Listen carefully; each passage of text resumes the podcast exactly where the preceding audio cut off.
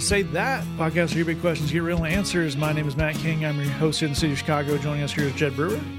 Season's greetings. With us all the way from Road Creek, Tennessee, Lee Younger. Oh, that would be the liturgical season of Christmastide. That's you know it, man. If there's one thing I'm known for, it is my great love and admiration for the liturgical calendar.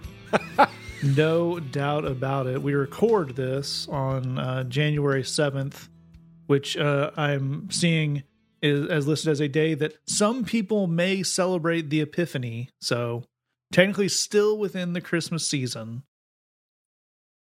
Well, and I would, in in the spirit of being um, uh, unnecessarily, I guess the word would be pedantic. Um, sure. Like it's always some season, so like season's greetings, right? I mean, this should be usable pretty much whenever. I like weaponizing um, both logic and politeness in that way. Just seeing someone in like mid June, like season's greetings. what, the, what, are you talking about? It's a season. It's the season yeah. of summer. Yeah.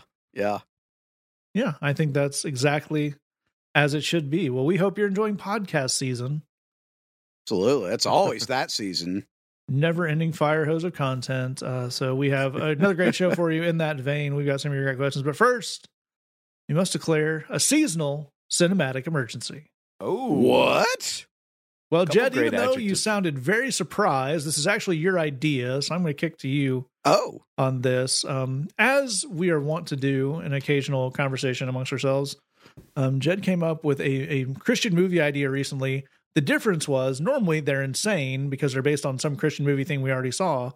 This one is actually uh, legitimately possibly good. So I wanted to hand it over to the creative cinematic mind of Jed Brewer to lay out his vision for you, the listener. First of all, it's an honor just to be nominated. That said, I will only be honored if I win. Okay, so well, I like that. Jed, not to cut you off before you even start, but on the season's greeting things, you didn't say it was an honor for you to be nominated, so that's fine. It's an honor to be nominated. That's just a statement of fact. well, well put. It, it is an honor to be nominated. Absolutely, absolutely. Actually, in the spirit of that, I'm going to start because you know it's left as an exercise for the listener. Like it's an honor to be um, an Olympic medalist. Sure, and just hang that out there. I'm not claiming I'm one of them. I'm just saying that would be a very honorable thing. So ah, grammar. it's an honor to represent my country at the Olympics. I didn't say I was doing it. I said it'd be an honor. There's 300 million people that live in this country. so as as not uh, an, an Olympian, so here's my concept: is a movie called The Three Wise Guys, and it's it's three very mobbed up dudes, um, you know, from not Manhattan, the the other boroughs, sure. and they they come across a a, a very uh, economically disadvantaged, down on their luck um, refugee family, and they have to help them out. And they learn valuable lessons about love and salvation and family in the process. Here's my question How is this not being made by PureFlix wow. right now? Wow. Well, Jed, I have two answers to you on that front, um, on how okay. this isn't on PureFlix. Uh, one is uh, that sounds like a good movie. Mm, yeah. Not really their bread and butter. yeah. And maybe this is where we can get into fleshing out this pitch. The other question is who does the pastor who owns PureFlix play in this? Because mm. uh, if we understand anything, if you want to get that film made, you got to have a role for him, and it doesn't hurt if you got one for Ke- if you got a little something something for Kevin Sorbo as well. Yeah. or maybe yeah. any 90s sitcom actor. We've had a Kevin Sorbo, a Melissa Joan Hart. I'm sure there's others in there. Who's whose weird career we re- semi resurrecting? Scott Baio, all up in it. Totally. Has Kirk Cameron appeared in any uh, PureFlix movies yet? I don't think Fireproof was a PureFlix joint, as I'm sure they put it. I'm going to go into an incognito browser before I search Kirk Cameron's IMDb because I don't want that following me around that, the internet. It, that is the greatest use of an incognito browser window that I have ever heard. I am here for it. Let's see. Oh, this is a dark place. Um, most recent thing he's involved with is a TV show called Takeaways with Kirk Cameron. Okay. Okay. I, I assume that's about people who are hungry and they're picking up their food from a restaurant and taking it home to eat it. Uh, let's find out. Kirk Cameron hosts an inspirational and informative sit down interview talk show focusing on a God oriented perspective. Sounds like it's Kirk Cameron's podcast. And this, uh, the, you know, the for a show like this and the cast part of IMDb, they'll often just list the people who've been guests. And this is dark in a way that is not interesting or funny, just about what you'd expect. Lay it on me. Candace Cameron Bure, Mike Huckabee, Dallas Jenkins, Wow. uh, Eric Metaxas, Nope. one of the Kochs. A lot of fun stuff going on there. Oh, here's a fun one from 2023.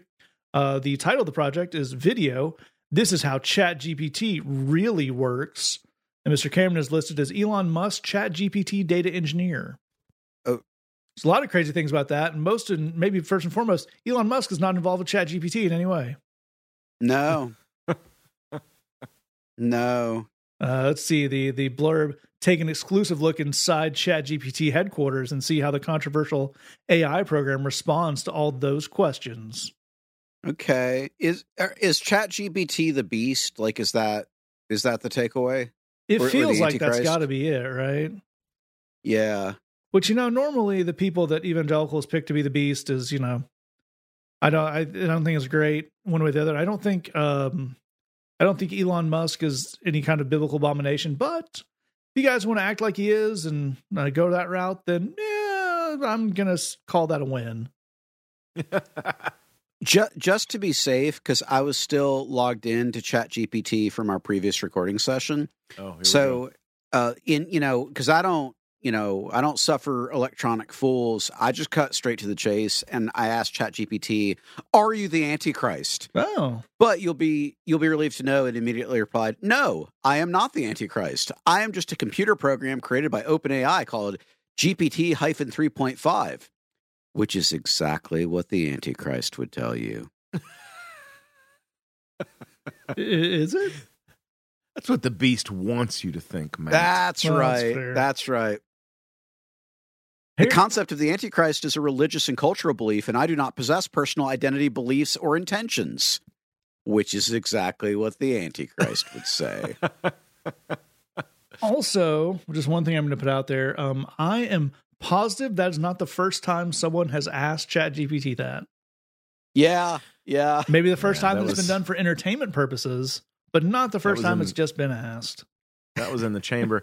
I want to return to the three wise guys pitch real quick. Okay, please do. Um, uh, as the, I'm guessing the you know erstwhile executive producer of of said project, Jed, what would be the uh, the three wise guys like equivalent gifts of gold, frankincense, and myrrh in in a surrounding borough that is not Manhattan, um, with guys in I'm guessing kind of velour jumpsuits, et cetera, et cetera.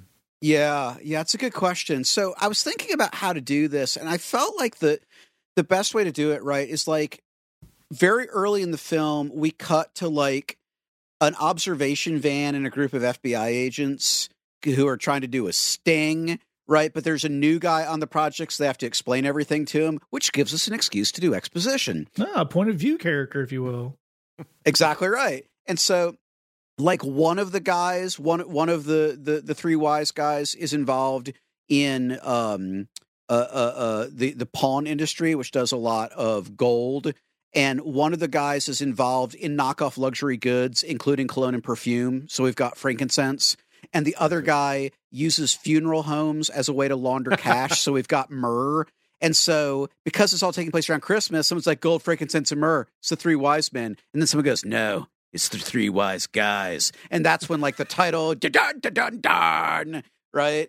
I, I- I think that's probably the way to set it up. That's amazing. It's also just not getting us any, any closer to the goal. If the goal is to be on PureFlix because way too clever. Again, I think if you're doing this on PureFlix, her name would be like Jim Gold, Frank, Nathan Sense, and then the last guy's name would be like Murph. With a Y. And they would save the three wise men thing for like the third act because they would think it's like a big reveal. Yeah. Yeah, that's totally true. I can't wait to hear the the trailer and like instead of in a world, maybe I'm guessing it's going to be something like, and since it's Pure Flix, it would be like this Christmas tide. like because of the liturgical calendar taking the three wise men past New Year's. Yeah, But this is going to be a great trailer. Well, if we if there was an alternate universe where Pureflix was releasing this, they would do that uh, conservative thing where they can't do a joke because they get too mad in the setup, and it would be the world's first 15 minute long trailer because it'd be like. In a world where Christmas, which they don't want you to be able to say anymore, they want you to say Happy Holidays, and it's just going like that for ten minutes over a blank screen, and be like, "Oh yeah, there's a movie too. Let's show some of that." That's funny. Here- Here's here's my other dream because what I what I hear you guys saying is that PureFlix might pass on this project, which Mm. it, you know, Jed, it never hurts to have a variety of uh, studios interested, is what I'll say. Yeah, yeah.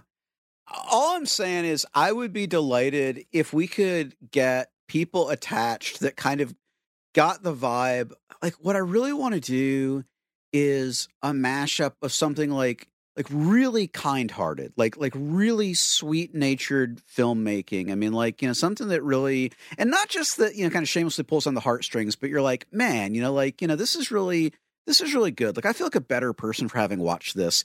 But with the vocabulary of like a Coen Brothers mafia movie where it is just a hard R rating from the language alone. Like if we could bring those two things together, I feel like that would really nail the three wise guys. So you want like Miller's Crossing, but we all learn a heartwarming lesson. Yes, exactly. Exactly. So it's the same scene with him on his knees begging and look into your heart and find forgiveness. But instead of the way it happens in Miller's Crossing, he's like, you know, I was shown forgiveness once. I guess I should. And then he like gives him a job. It's like it's like the it's like it's a wonderful life and the Sopranos. Yes. Yes, you've, you've got it exactly. If you could Sure. put together It's a Wonderful Life in The Sopranos, this is what I want to see happen on the earth. It's a wonderful gabagool. Oh, and there's your episode title. I don't think you can be culturally insensitive to Italian Americans at this point, but that that would that would be that would be get real close. Oh gosh. in general, I think the whole generative AI thing is wildly overblown on almost every conceivable metric. But I really hope it advances to the point where I can give these kind of commands to, um, I guess, a video equivalent of a large language model and have it create a film for me. Because I'm not going to lie, I would watch that movie. No one's going to so make funny, it, man. but I would watch that movie. Well, that brings up an interesting point, which is being that we we, and we have you know, I think we've only watched the one, but we've we've encountered de- summaries of many PureFlix and PureFlix adjacent projects over the years in this show, and uh, they're they're I wouldn't say they value artistry in the script writing. So the question I put to you, gentlemen, is: Has the first Chat GPT script for a Pureflix movie already been written? Ah. Oh, yeah. Well, I mean, it, look, this is not far fetched. A number of pastors have already been busted for for Oh, AIing yeah, their like- sermons. Before Chat GPT was out of beta, Have they really? Oh yeah. Wow. I'm I'm I'm looking at the the closest I can find to a release list of PureFlix projects is from January of last year, where they were kind of doing here's what's coming in 2023, and uh, one is called Courageous. From the creators of Fireproof comes Courageous, an action-packed drama that will have families laughing and cheering and be inspired by everyday heroes striving to be the father of courage. It's about how great cops are. So again, you could have just put uh, Fireproof but cops into ChatGPT. Uh, another one, and I can't believe this isn't. Uh, this is the most PureFlix I've ever heard. Uh, the most reluctant convert: the untold story of C.S. Lewis. the remarkable spiritual journey of C.S. Lewis, beloved author, beloved author of the Chronicles of Narnia, the Screwtape Letters, and Mere Christianity, comes to life on screen. Uh, one point I'll point out: it's not the untold story of C.S. Lewis's life. Outside, actually, more so than many biblical figures, C.S. Lewis has the most told life story in the Yeah. history of humanity. It's come up quite a bit. Like it's it's the if anything, and I'm sure he's he's a good. eh, The books are very nice. I'm sure he was a nice man. It's an overtold life story. We need to tell other stories. Yeah. That'd be great if that was the byline. The most reluctant convert, the overtold story of C.S. Lewis.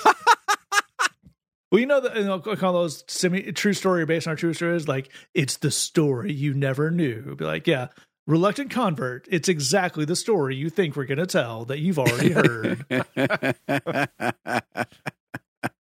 There's one of these. Ah, here we go. This is I can't. uh, This is the most Chat GPT one I found so far. The uh, I'm going to give you this in reverse order. So here's the description: A feisty young woman dedicated to saving her family farm and a driven real estate tycoon fall in love. But things get complicated when his company assigns him to foreclose on her family's farm. Ah, The title is Cream of the Crop, wow. Wow. which you've done a blasphemy there, not with anything religious, but by reappropriating the title of one of the best Macho Man Randy Savage promos of all time and doing something lame with it. You've offended me personally. But also, that's got to be. I, here's why I feel that's the most Chat GPT of all of them. One, uh, has anyone described what appears to be a woman in her 30s, based on the actress, as a feisty young woman since 1978? The other thing about that is, um, I'm look, I'm not a driven real estate tycoon or a tycoon of any kind, but I don't think that they send the CEO of like Bank of America to personally por- foreclose on small farms in Middle America. right. This Yeah. feels like somebody took their their um took their failed Hallmark movie pitch and was like, um, Chat GPT, make this five percent more Christian so I can get it on Pureflix. I have to share this. So, because I'm just thinking about, you know, people trying to, you know, use chat ChatGPT for Christian movies. So I said, tell me the story of Elijah if Quentin Tarantino wrote it. Oh wow. my. Wow. Okay. So, title Divine Retribution. Strong start. Strong start. Opening scene The sun beats down on a dusty, barren landscape as the camera zooms in on a lone figure walking towards a small, sun bleached town. The man is Elijah, a mysterious and stoic drifter with a haunted past. The air is thick with tension as he enters the town, his eyes scanning the faces of the locals who seem to know more than they're letting on. Dude, if Pureflix were to make these movies, like, I. I would tr- give them a try for real. I mean, it's an improvement. Also, um, I think we all know that if Quentin Tarantino were to make a biblically based movie, it would have there'd be one of the foot washing scenes in there. Yeah, It would last for seven true. minutes for no apparent reason. It'd have nothing to do with the story. Yeah, That's yeah. why you have to have Chat GPT do it because you let him write the actual script to be like, and then we'll do the foot wash and be like, that's not in the story of Elijah. That's like a New Testament thing. Jesus is like, yeah, it'll be fine. I guess we're doing this.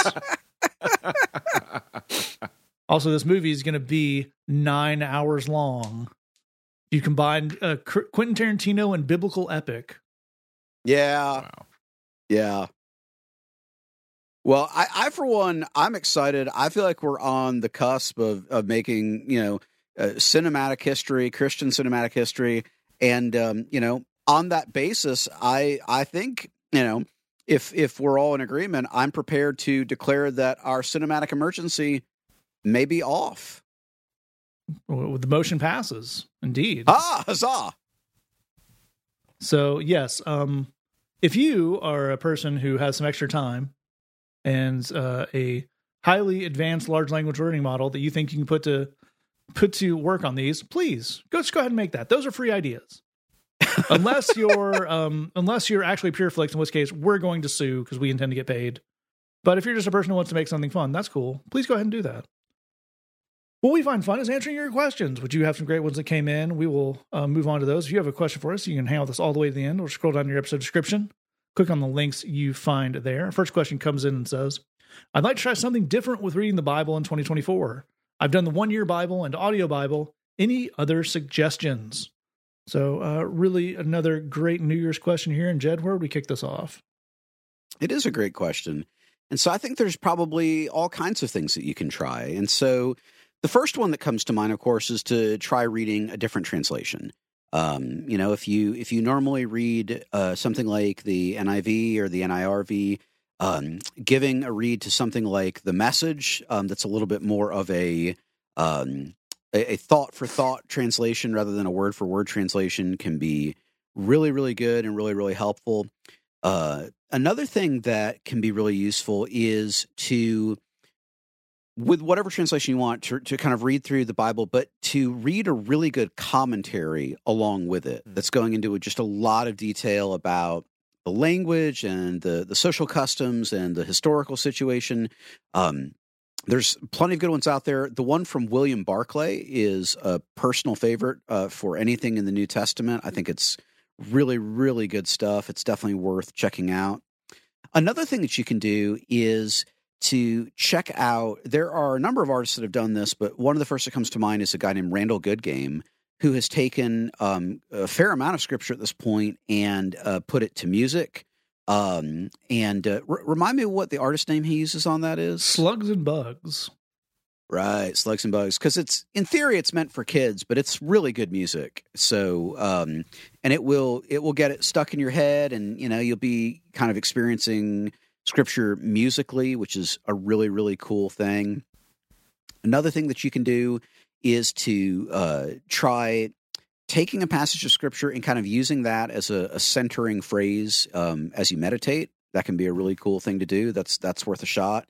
Um, another one that you can look at is, you know, a lot of classic artwork is, are based on themes from the Bible, and so if you either live in a place where you're near a museum, or if you're going to do some travel and you're going to be near a museum, go and spend some time just uh, hanging out with a, a really cool painting of something from the Bible and just kind of soak in the details. Like there's a, a Christian writer named Henri Nouwen who I think he spent like a year just studying and taking notes on Rembrandt's painting of the prodigal son. Um, and then he kind of wrote, you know, kind of a whole meditation on it. There's there's a lot of detail in those paintings. So those are just a few things that certainly, you know, you you can try. But I think the key thing that I would encourage you on is to to give yourself the freedom and the flexibility to be creative and to try things and be like, you know, I liked this part of that. I didn't like this other part of that. And to keep trying things until you find something that just feels like a good fit to you, that feels like a, you know, like a good a good fit. There there is not there's not one right way to to read the Bible or to study the Bible or to have a quiet time.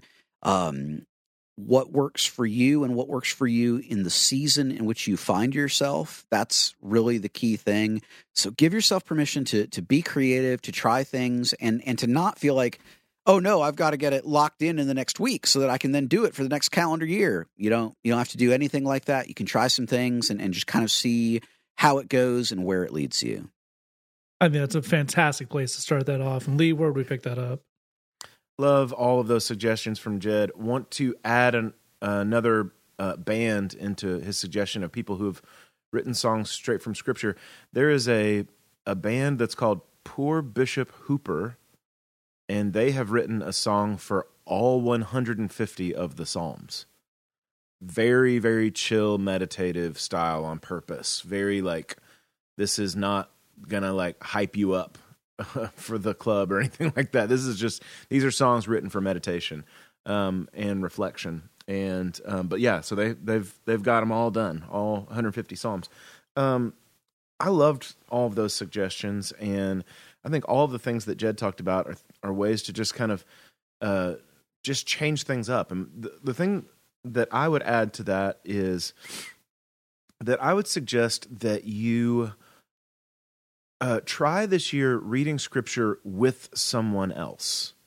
What I mean by that is like a good friend that you trust or that you have a good relationship with, or uh, a few friends, and you kind of decide this week we're going to read, you know, uh, the the book of Colossians. It's like four chapters long, or uh, we're going to read Colossians chapter one. We're just going to read it all week, and then on Saturday morning we're going to have breakfast together or a cup of coffee or just with this friend and we're going to go for a walk and we're going to talk about it. Anytime that I've had that experience where I've even sometimes not even prepared beforehand, just gotten in a room with other people and we look at a passage together and you you kind of fight through the the the silence of people just kind of chewing on it and thinking about it and processing their own reactions and emotions and questions and then conversations just come up that that to me are have always been so much more fruitful than what I would have thought about those verses on my own in my own room.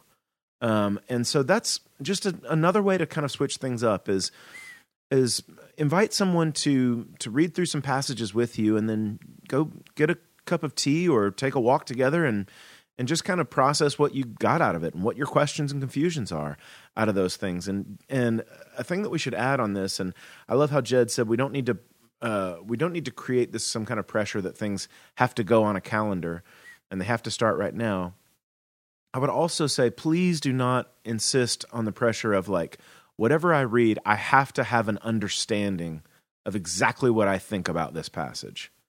Um, I guarantee you that everybody on this podcast has had a gradually refining and changing understanding of most of the scripture that we've read throughout the time that we've been interacting with scripture. And so don't put that pressure on yourself that, like, I have to have the one locked in way to see these verses. But I think when you do read in a community of other people, you're going to find some, you're just going to find that other people think in different ways than you. And they bring up different things, and it makes you think of, of different things that you hadn't thought about before. And I think that kind of stuff's really cool. Another thing is the Bible is a gigantic book, it's actually a library, it's a collection of books and all kinds of different kinds of literature. Um, and what people, what I find is people tend to kind of gravitate towards the same things that they always read in the Bible.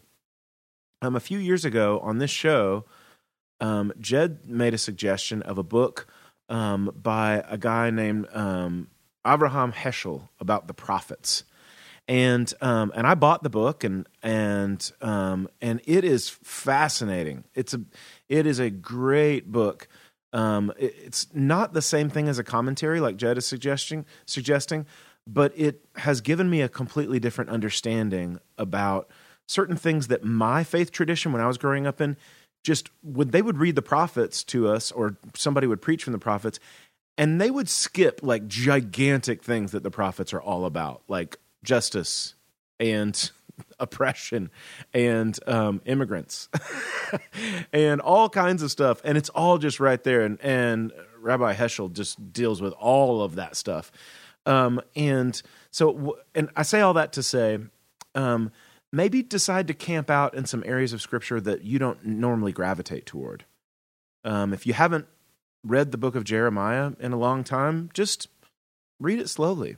And don't do it like you're doing Bible study. Just see what Jeremiah has to say about society and the human heart and stuff like that. Last little suggestion I would make, and this is just a, a resource that I have found really, really not only helpful, but like just I just really enjoy it, and it's given me a lot of uh, just it's just kind of pumped me up about engaging scripture more.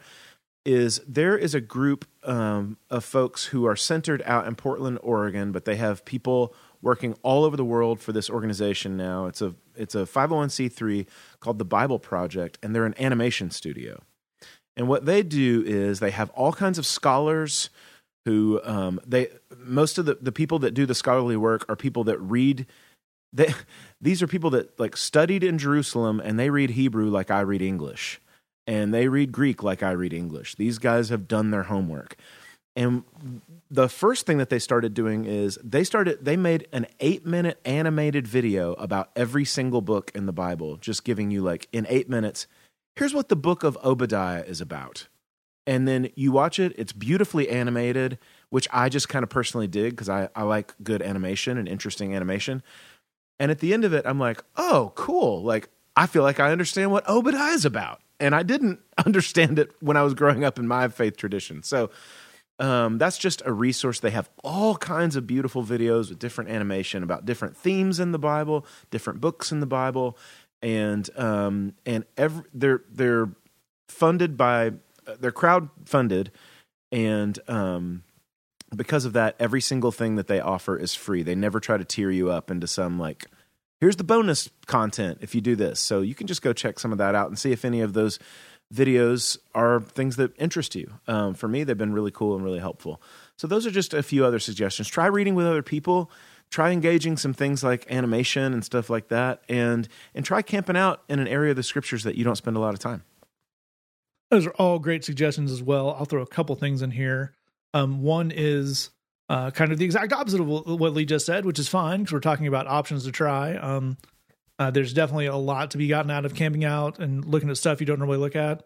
But especially if you've been doing the try, I've tr- been trying a bunch of different things last years.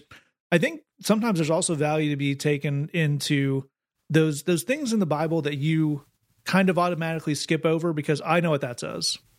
I know what John 3 says. I know what Romans 5 says. I know what First Corinthians 13 says.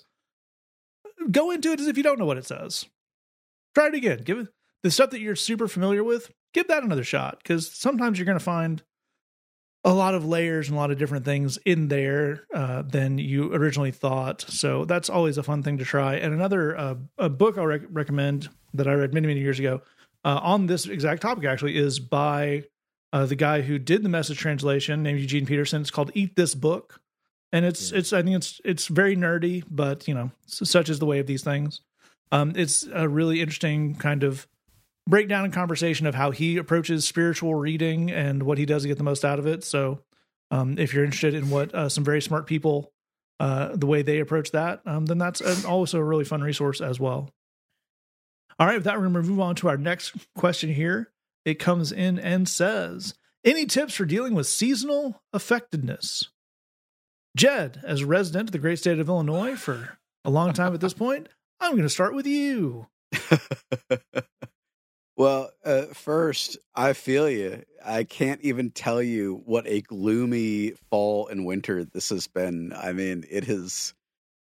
Yikes. Um, let's start with the most important thing. So, seasonal affective disorder is a medical diagnosis, and none of us on this show are doctors. And even if we were, we wouldn't be your doctor. So, um, if you have questions about seasonal affective disorder, you should absolutely talk to your doctor. And um, I understand that not everybody everywhere has consistent access to healthcare, and so uh, if you're listening to this show and you're like, I've I'm I'm going through it and it's really messing with me, and I would like to talk to a doctor, but I don't know how to do that. Um, shoot us a message. We'd love to see if we can find some kind of way to help. Um, but again, seasonal affective disorder is a medical diagnosis. You should talk to your doctor about that what I can tell you just as a human being who's lived in a gloomy place for a long time and, and, definitely knows the terrain on a personal level is I can tell you the stuff that's useful to me. Um, if it's useful to you too, that's great. But this is this is uh, from one layperson to another. Um, honestly, the whole daylight lamp thing, right? That kind of mimics the sun that you can you can blast yourself with.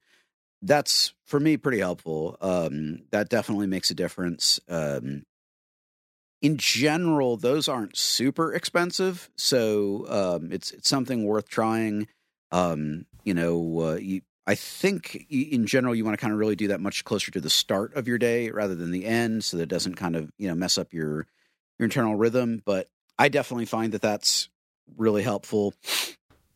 I think that for me, um, on those rare days where we do get some actual sunshine, and when I say rare, man, I mean rare um, you know, I try and, and do what I can to spend some time outside and, and, you know, get in whatever sunlight exposure I can.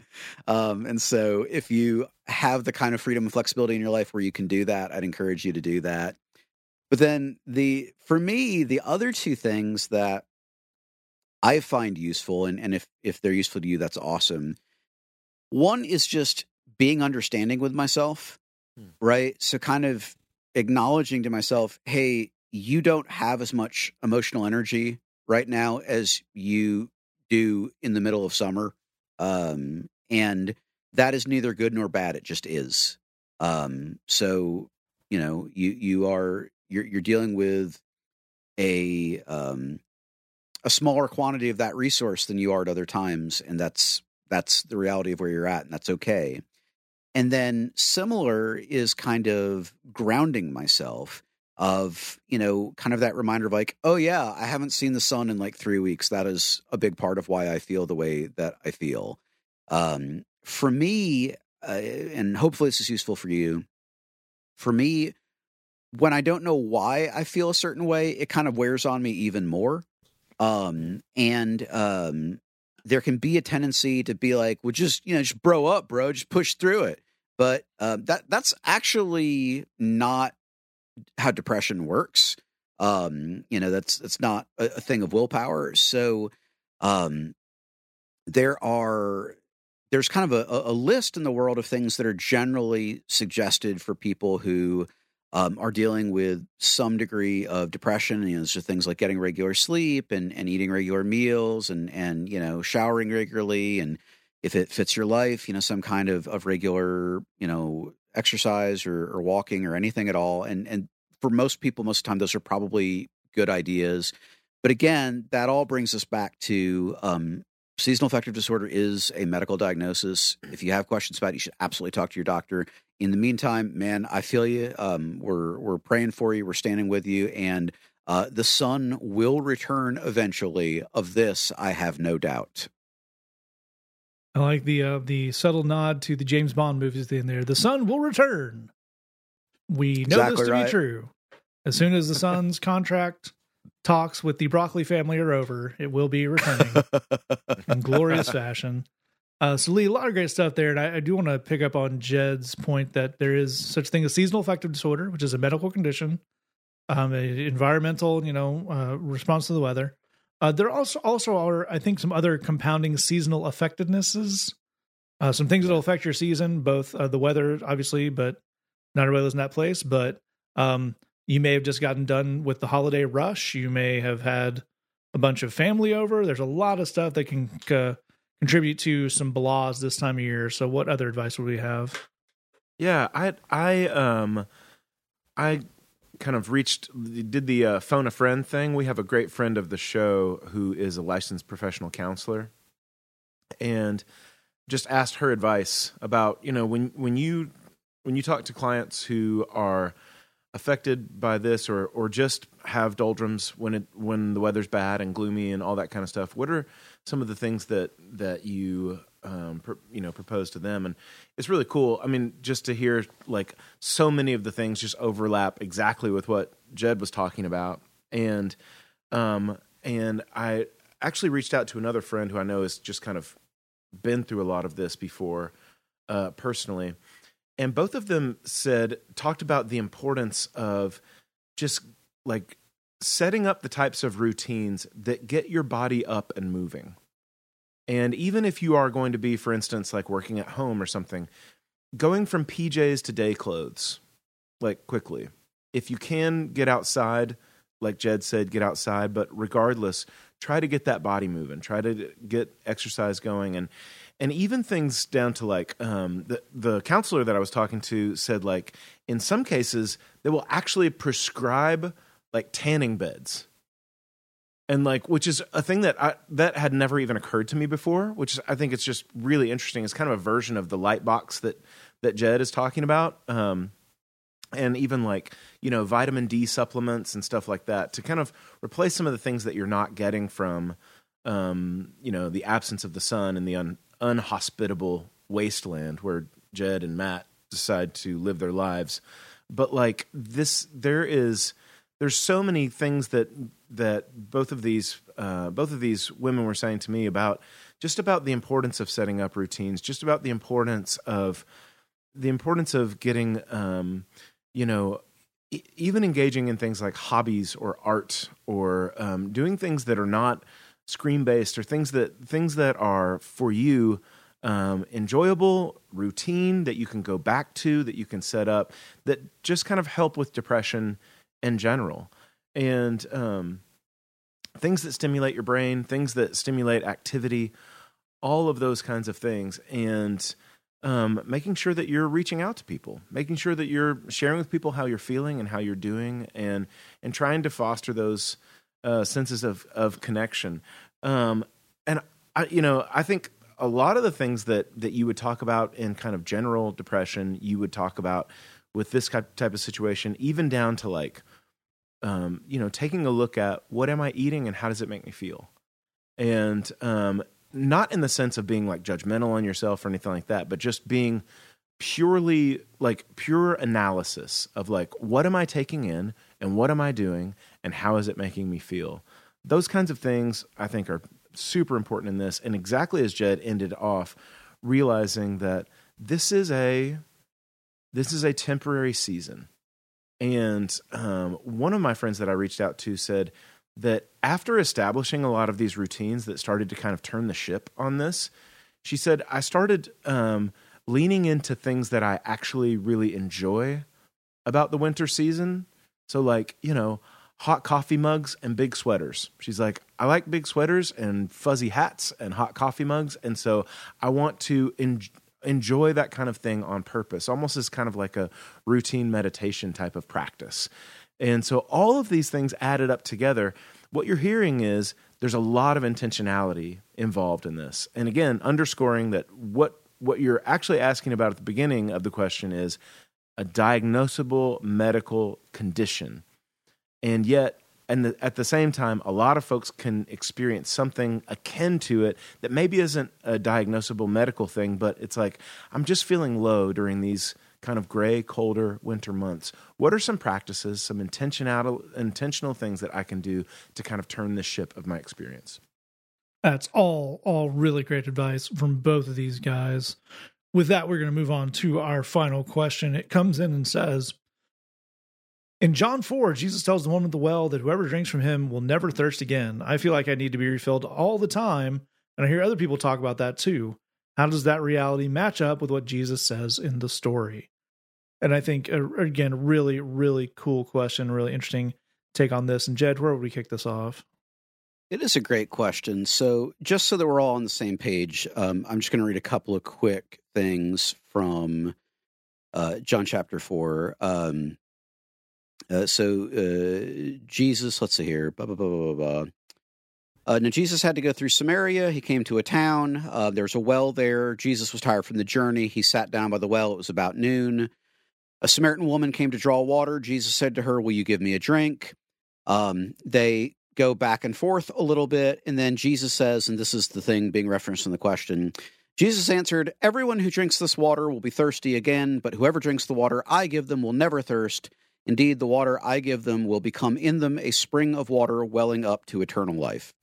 Um, and if you've grown up around church, that is a very, very famous statement. Uh, and in fact, um, the way that a lot of churches and, and a lot of Christian things are named, you've probably seen a church called the Living Water Community Church, you know, that is uh, a, a reference to to that. So that's where it's coming from. These are great questions let's start with this. I'm not a Bible scholar and I wasn't there, but uh, just reading the interaction, which I would encourage you to take the time to to go and do in John chapter four. There's a lot of back and forth happening in this conversation, um, and there is a lot going on. Um, honestly, there's a pretty cinematic quality to it. To throw back to our emergency opening segment, like I mean, there's there's aspects of this conversation feel like film dialogue, honestly. And there are certainly things that um, have kind of a clever retort quality to them, as opposed to, I will now dispense literal theological truth. Um, and uh, so I don't know, but I suspect that that's part of what's going on here. Like, I think it's worth acknowledging that not every recorded word from Jesus was intended to be a down to the finest detail, perfect expression of unassailable theology, like because that would make it impossible to talk ever. Um, you know, I, I think this was a conversation where there's a lot going on, a lot of points are being made. So there's that. Keying off of that, though, this is a the following is more of a big picture idea. It's one that's important in my life. I want to encourage you to think about it. It's not something that gets talked about very often in a lot of American churches, and I think in part because it sounds like a scary phrase and a scary concept, but it's a necessary one. Spiritual things can be true without them being literally and at all times true. Hmm. Let me say that again spiritual things can be true and deeply true without them being literally and at all times true. I give an example of what I mean. Knowing God in my own life, having a relationship with my higher power, has, in point of fact, given me a very deep and abiding satisfaction. That is absolutely true. I remember the person that I was before I was living a life of faith. I'm aware of the person that I am today. There, there is a deep and abiding satisfaction that is there. Also, I experience dissatisfaction all the time, like Hmm. all the time. Both of these things are true. And neither of them actually negate the other. What they do instead is they add up to what it means to be a human being who is living in connection with a higher and invisible reality right? To to be a human this this is is kind of a, a weird life right? Because on the one hand you you are literally biologically an animal and um you got to eat and you got to get rid of waste product and you got to sleep and uh, per our last question when the sun doesn't come out your brain is like i guess you'll feel sad now. Like all of these things that are painfully physical are unavoidable parts of the um of the human experience and yet at the same time i as a person of faith i believe human beings are spiritual as well and human beings most human beings throughout most of human history most places believe about themselves that they are spiritual. And so to to be human is to experience both of those layers both both the layer of a literal animal who always needs something and and what is hunger if not a biological form of dissatisfaction it is literally your body saying to you you are not satisfied. You need to take action and you need to take it now. And at the same time a god a savior a higher power who says i want to give to you a satisfaction that cannot be had any other way and that cannot actually be dispelled or taken away from you. Both of them are true. All of them are true. And denying either of those realities a is denying a part of ourselves but it also kind of sets us up for a fall. If we think that to be a christian means well then i i have to be satisfied at all times because that's a literal reading of the words that jesus said in john 4 therefore it must be true. I would submit to you that we are trying to there get something that is not actually what Jesus was saying, but perhaps just as importantly, we're setting ourselves up to either think that Jesus was lying or that we're a failure. Hmm. And Yeah. uh, neither of those is a fun place to be, but it's it's also wildly unnecessary. One more thought.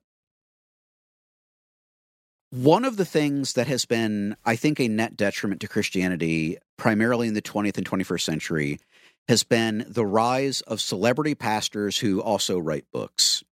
And the thing about branding is it's very hard to brand nuanced ideas. You brand big, bold, impressive ideas. In other words, no one wants to read a book, the title of which is How to Be Satisfied in Many Substantial Ways, but also live with an ongoing dissatisfaction that is existential in its nature, but both coexist at the same time. No one's reading that book. No one's A buying life that, that has book. purpose, but also has ups and downs and is not always defined by said purpose. Exactly right. Exactly right. the book people will publish, the book people will buy, the book people will read is How to Never Be Dissatisfied Again. Now, that is a book people will buy. It's not biblical, it's not real, it's not true. It will jack up your life if you buy into the premise. And critically, the guy writing it doesn't actually think it's true. He just wants to sell books, man. That's that's the thing. He wants to sell books. And modern Christian culture, at least in the United States, has been so inundated by that impulse that we try to take everything to the extreme all the time. Any theological idea, we try and say, how hardcore can I get with this so that it can be my new sermon series or my new book or my new whatever? The truth, reminder Christianity is an Eastern religion. The truth is that you contain multitudes. The truth is that things can be somewhat contradictory and yet not at the same time. They can be true in some ways and false in others. Jesus can promise you a peace that passes all understanding while also being aware you're going to feel very not peaceful much of the time. All of these things can be true. They don't make your Lord a liar and they don't make you a loser. What they point to you is the complexity of the life as a Christian. I think that is a beautiful place to start that off. And Lee, where do we close this out? Okay, I I there's something that Jed put into my mind when um, he was talking in his response, and so I want to ask Jed a question. You were talking about the uh, some of these uh, scriptural episodes as being cinematic. Yeah. These days, 2023, which is m- much different than like the 90s when when we were growing up and going to the movies. What would you say is like a pretty standard average uh, movie length? If you're going to the movie theater to watch a movie, buy a ticket. Today, Yeah. probably two hours, 20 minutes. Okay. this is great. Um, okay. Um, so, in the last episode, and if you didn't listen to it, no problem. But in the last episode, we talked about the importance of realizing the Bible is not just a book that focuses on telling every little thing exactly how it happened, but the Bible is deeply, deeply the work of artists Yep. who organized everything they did in creative, tone painting ways. That is never more true than with the Gospel of John. John John was a this was a mystic dude. Yes, before Jesus called him, he was a he was a fisherman, but he was also a very artistic, poetic dude. And he uses imagery and symbolism and metaphor and simile in deeply, deeply poetic ways. Okay. When Jed put that thought into my mind, the first thing I thought of was the fact that um, when John wrote his gospel, it did not have included in it the reference points that we have added later into this work. When John wrote it, it was a single block of text that was meant to be taken in at one time from start to finish. It, would be really weird for John to think that people would single out the phrase for god so loved the world he gave his only begotten son that whosoever believed in him would have eternal life you know would not perish but have eternal life john 3.16 that would be really bizarre for john as an artist and as a writer um, he wouldn't think of it that way he would think you're only ready for that sentence after you've heard all of the beginning of the book up until that point and then that's going to be the perfect moment for that sentence to land on your ears and on your brain and on your heart and then he would assume that you would go on and listen to the rest of that th- that uh, of all of those ideas develop. We added chapter t- chapter numbers into the Bible in the 400s. So think about that. For almost 400 years, Christians just took in the whole book of John at a time. And then we added verse numbers in the 1600s. So Shakespeare didn't have verse numbers. Is that is it is he wasn't he was 1500s, right, Matt? Yep. Okay. Um, Matt knows way more about Shakespeare. Matt's forgotten more about Shakespeare than most people know about Shakespeare, so I had to check the timing on that. Okay. All of that leading up to this.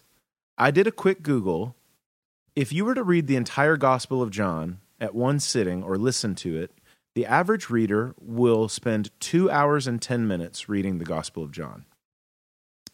The Gospel of John is roughly the length of what a, what a good movie would be considered right, right now. Um, that being said, Jesus would say this thing to this woman, you know, about 40 minutes into the movie. And then maybe an hour and change later, you would hear him say, I'm the vine and you are the branches. Anybody that remains in me is you're going to be you're going to have life in you. You're going to have nourishment. You're going to have what you need to make it through. 11 times in that little speech he says the word abide or remain or just the word stay these concepts are the same thing. He's saying, You're going to have to keep coming back to me. You're going to have to stay in relationship with me. Stay, remain, stay here, um, abide with me. It's like with the, the conversation about the vine and the branches with his disciples, he's saying basically the same thing that he's saying to this woman, which is, I'm introducing you to a new quality of life. I'm not saying you take one sip and you're done forever. I'm saying everything that you've ever tried to sate your thirst with in your life has always left you thirsty again. We are now entering into a realm where there's a whole new quality of life. So at one point in, in chapter four, what we call chapter four, he says to a woman, Do you know what thirst feels like? Of course I do. I've got something for that. In what we call chapter six, he's going to say, Do you know what hunger feels like? I'm the bread of life. At a certain point, he's going to say, Do you know what darkness feels like? I'm the light of the world. Do you know what it feels like to be afraid? I am like a shepherd that takes care of you. This is the way John's supposed to go. And it's supposed to be cinematic and it's supposed to be about the length of a movie. And you're supposed to take all of it in, and all that imagery and artistry is supposed to work its magic on your brain and your heart as you think about what it feels like to live life and to be dissatisfied and to go back to him again and again. Um, the the whole idea of the scriptures in Psalm 1 is blessed is the person who just keeps meditating on the scriptures day and night. Just like they they never stop having to go back here and chew on it some more and deal with it some more. Um, and so I think that's what we're finding in this image. It's not that it's not that it's a different thing. It's that it's that as exactly as Jed said, this is an Eastern religion. This is Eastern philosophy. This is about art and poetry. It's meant to be meditated on. You're meant to go back over and over and over again and deal with it some more. Uh, beautifully put by both of these guys. Um, I would kind of tack onto that that um, one of the other one of the other issues that comes up from as Jed described, you know, kind of the celebrity pastor thing, or as kind of all of modern American, certainly Christianity's uh, orbiting around the same type of product production and the same type of uh, idea is this idea that every sermon, every book, every thing must be must contain the whole thing. This is the only thing you're going to need until I write another Right. book. And I think that does kind of file down into the way we look at some of the things in scripture of the every little story should sum up the whole thing. And that's just not a way for anything to work. Um, these are all different aspects of a thing. Um, so uh, nothing to feel bad about here. This is a promise that is made to this woman who did have to drink things again. So physical thirst uh, uh, re- recurred. And uh, one of the things that is interesting in this is, as these guys pointed out, the the idea of you know you, the wellspring of life, you never drink again. That gets a lot of the headline, but even within the same thing, I give them. He says, "The water I give them will become in them a spring of water, welling up to eternal life." That's a very interesting other point about kind of this being a unique thing. This we we also have to remember of all the th- great background that uh, Jed and Lee gave us on the scriptures. One is uh, it, this conversation took place in a very specific uh, cultural and uh, temporal context where uh, getting water was a lot more of a thing than it is for most of us. So the idea of a a wellspring within yourself that regenerates was, I'm sure, a very very appealing concept for people who had to go to a well and fill a vessel every day in order to have uh, water for what they needed. So, um, I think when you when you read anything in the Bible, there's there's because of the way we have been introduced to a lot of these concepts. If you grew up like most people did, there is this idea that everything should be clear and holistic. That this one verse should unlocks the whole thing, and this one chapter should contain all the thing, and this you know everything everything in the red letters should definitely be the whole thing and should be able to stand on its own and all this. And as these guys have pointed out, it's not really the way it works, and it's it's a richer experience for uh, not being the way it works, which is always a good thing. All right, if you have a question for us, say at podcast at gmail.com, thebridgechicago.tumblr.com slash ask. If you want to keep that entirely anonymous, Teo, the song of this week. Uh, this is from the aforementioned Randall Goodgame, a song he recorded for us called Cannons on a Lighthouse. Thanks for listening. Just remember, we love you, God loves you. There's nothing you can do about it. You don't put cannons on a lighthouse, no, cause you don't need noise for me to know you shine. Oh, you shine. You don't put cannons on a lighthouse, no, cause we don't need noise for us to know they shine. Oh, they shine. You're a city on a hill, so when you go into His will, your light will shine, shine, shine, shine, shine. You're a city on a hill, so when you go